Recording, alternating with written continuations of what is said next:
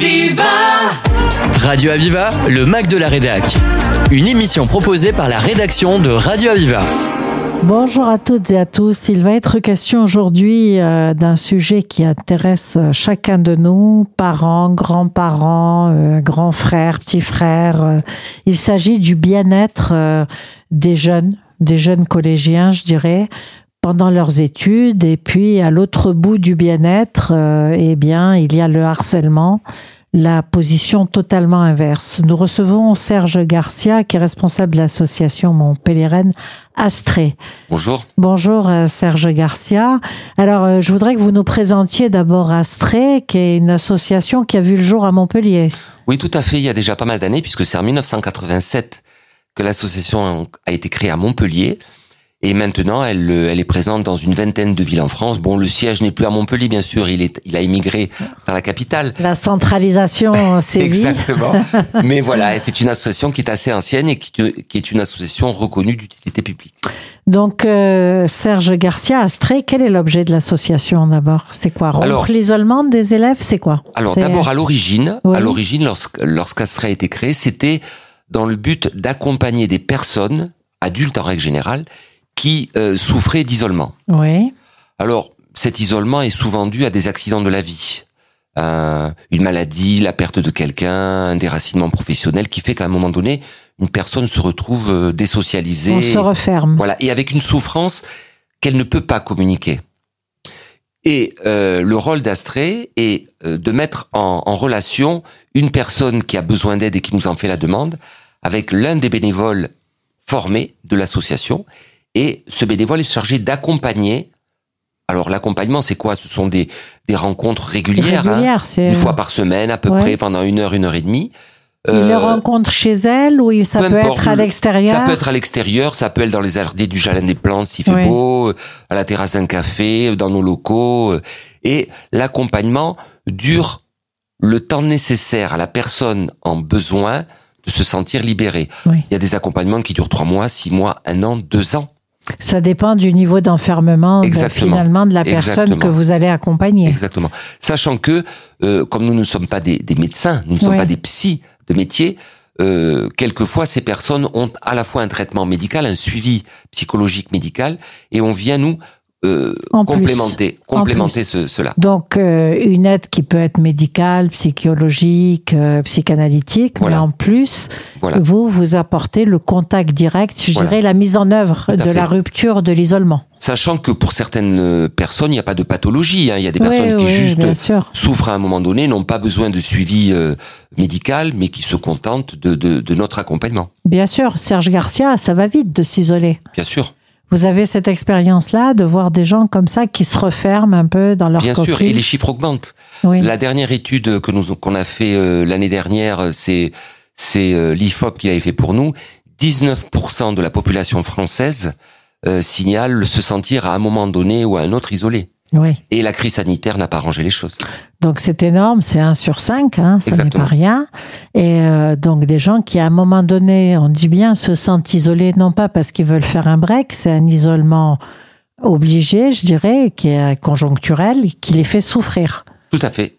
Alors quelle formation pour vos bénévoles? Parce que je suppose que vous fonctionnez avec des bénévoles. Ce n'est que des, ce ne sont que des bénévoles Oui, qui sont issus de tout milieu, de tout métier, hein, bien sûr. euh, de toute catégorie d'âge, socio-professionnel.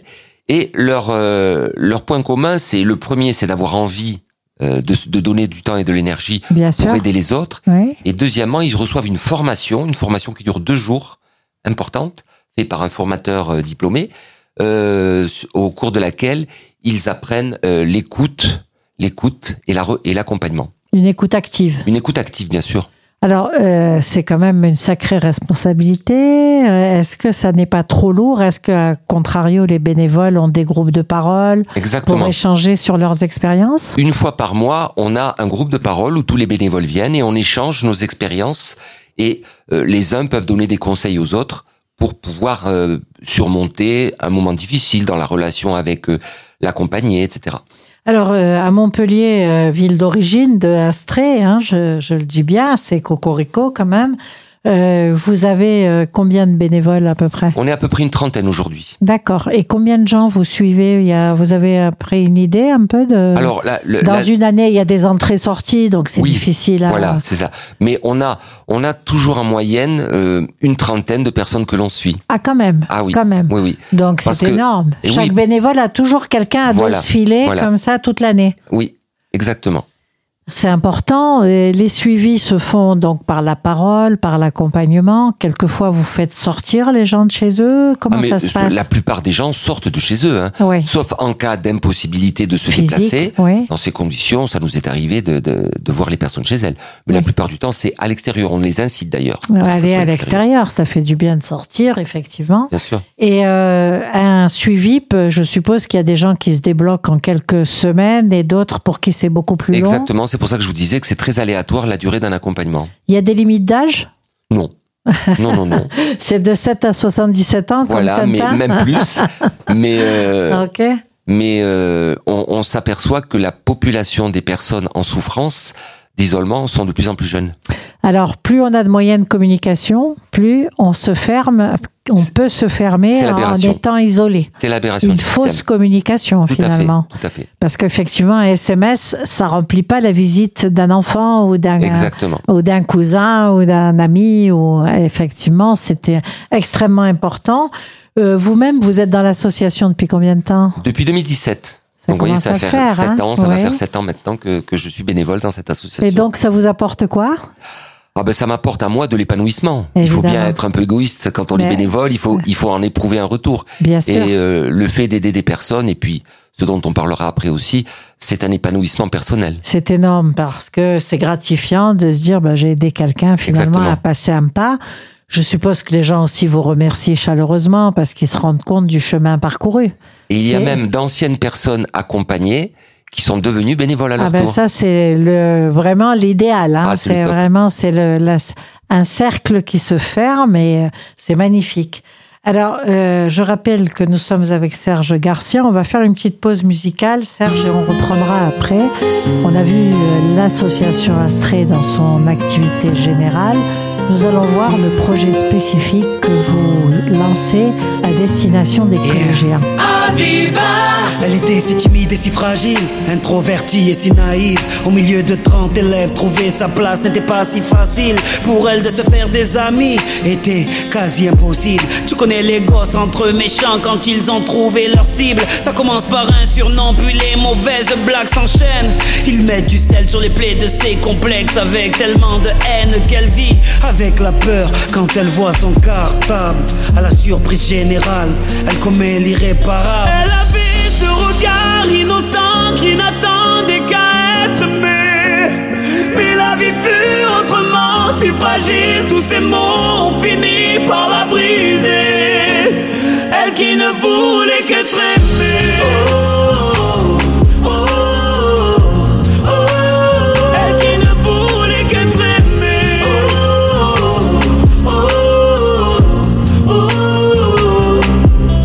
vit l'époque du virtuel, des tutos pour du rimel. Snapchat, Snapchat, dis-moi qui est la plus belle pour elle. Être aimée, c'est d'être liké. Donc elle s'entraîne devant sa glace à faire un selfie. Filtre beauté, quelques cœurs sur sa photo. Mais surtout des commentaires, des moqueries, des critiques, des insultes, des émojis pervers. Toute cette violence gratuite devient pour elle insupportable. Donc elle éteint son portable et commet l'irréparable. Elle avait ce regard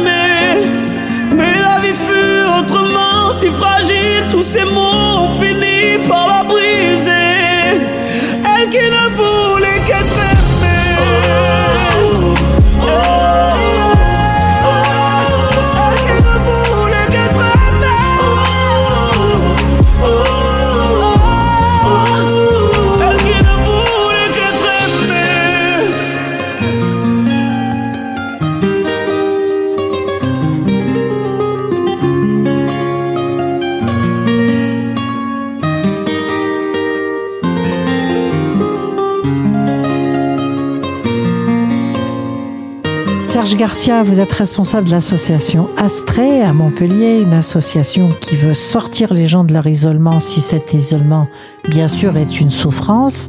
Et euh, vous avez décidé de vous occuper aussi des collégiens. Alors dites-nous un peu quel a été ce cheminement-là. Alors, euh, ça, ce- ce- cette action que l'on mène dans les collèges, ça a un nom, elle s'appelle Attentif aux autres.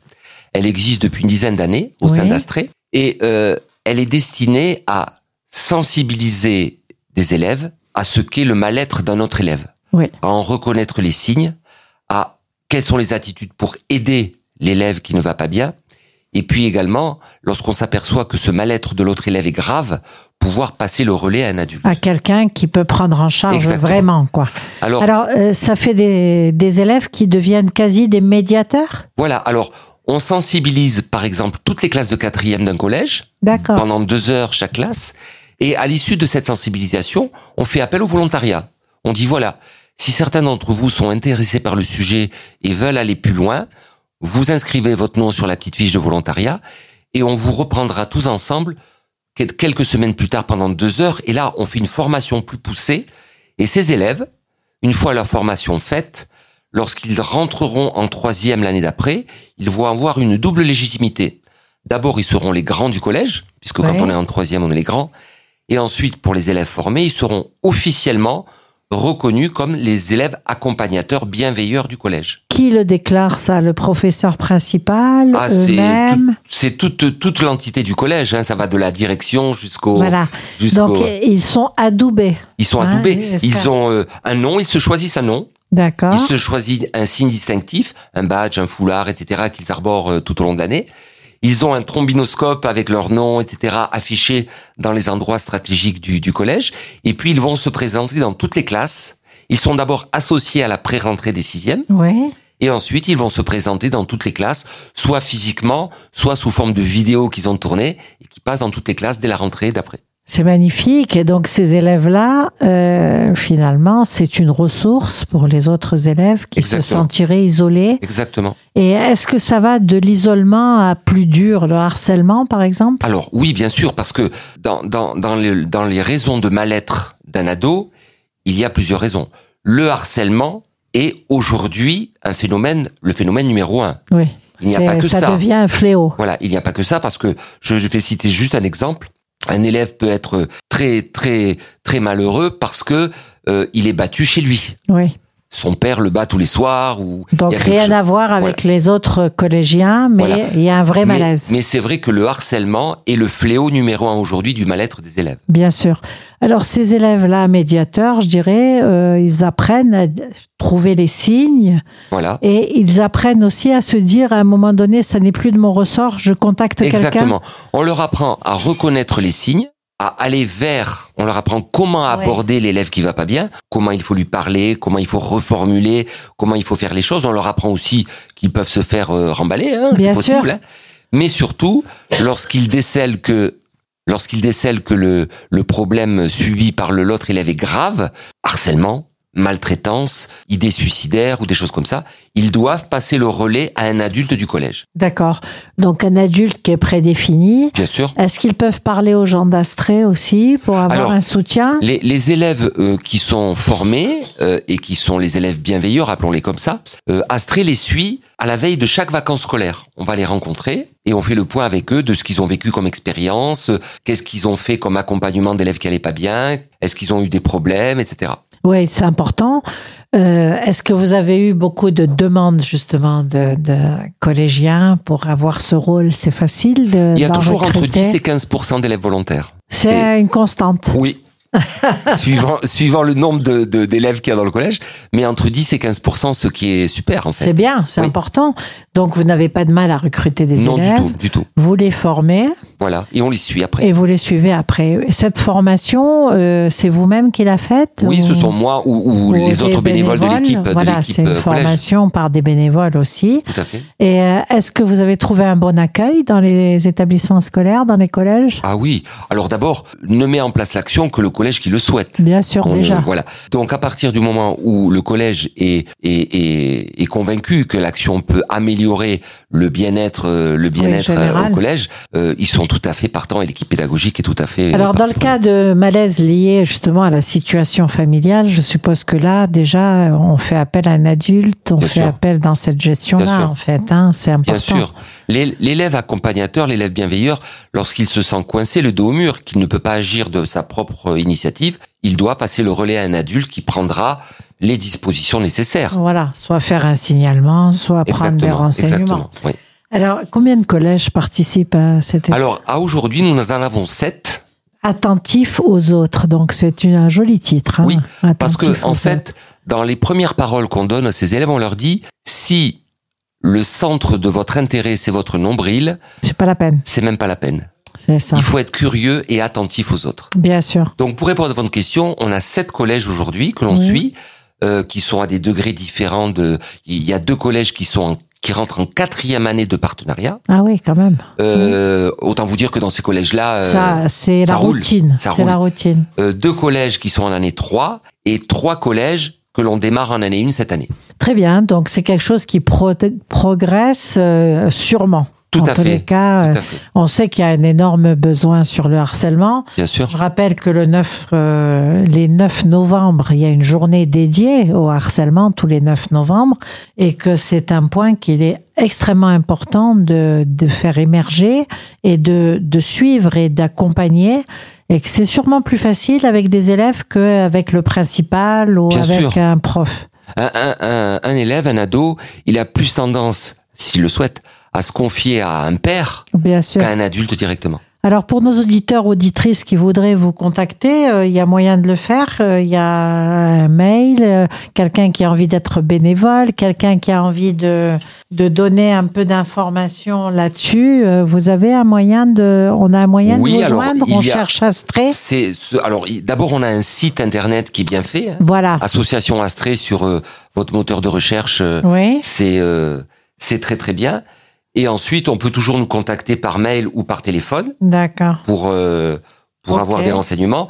Euh, le numéro de téléphone, c'est le 04 67 03 28 53 et le l'adresse mail, c'est Montpellier arrobase astré avec deux e hein, astré.asso.fr. Très bien. Donc je vois, on voit si jamais vous ne, vous nous vous avez écouté, vous avez envie de faire un peu de bénévolat, c'est une question qui vous concerne, ou même euh, vous voyez des signes un peu inquiétants chez un ami de vos enfants ou chez vos enfants, vous pouvez avoir des gens qui sont formés et qui finalement au sein des collèges essayent de faire analyser la situation. Je vous remercie Serge Garcia.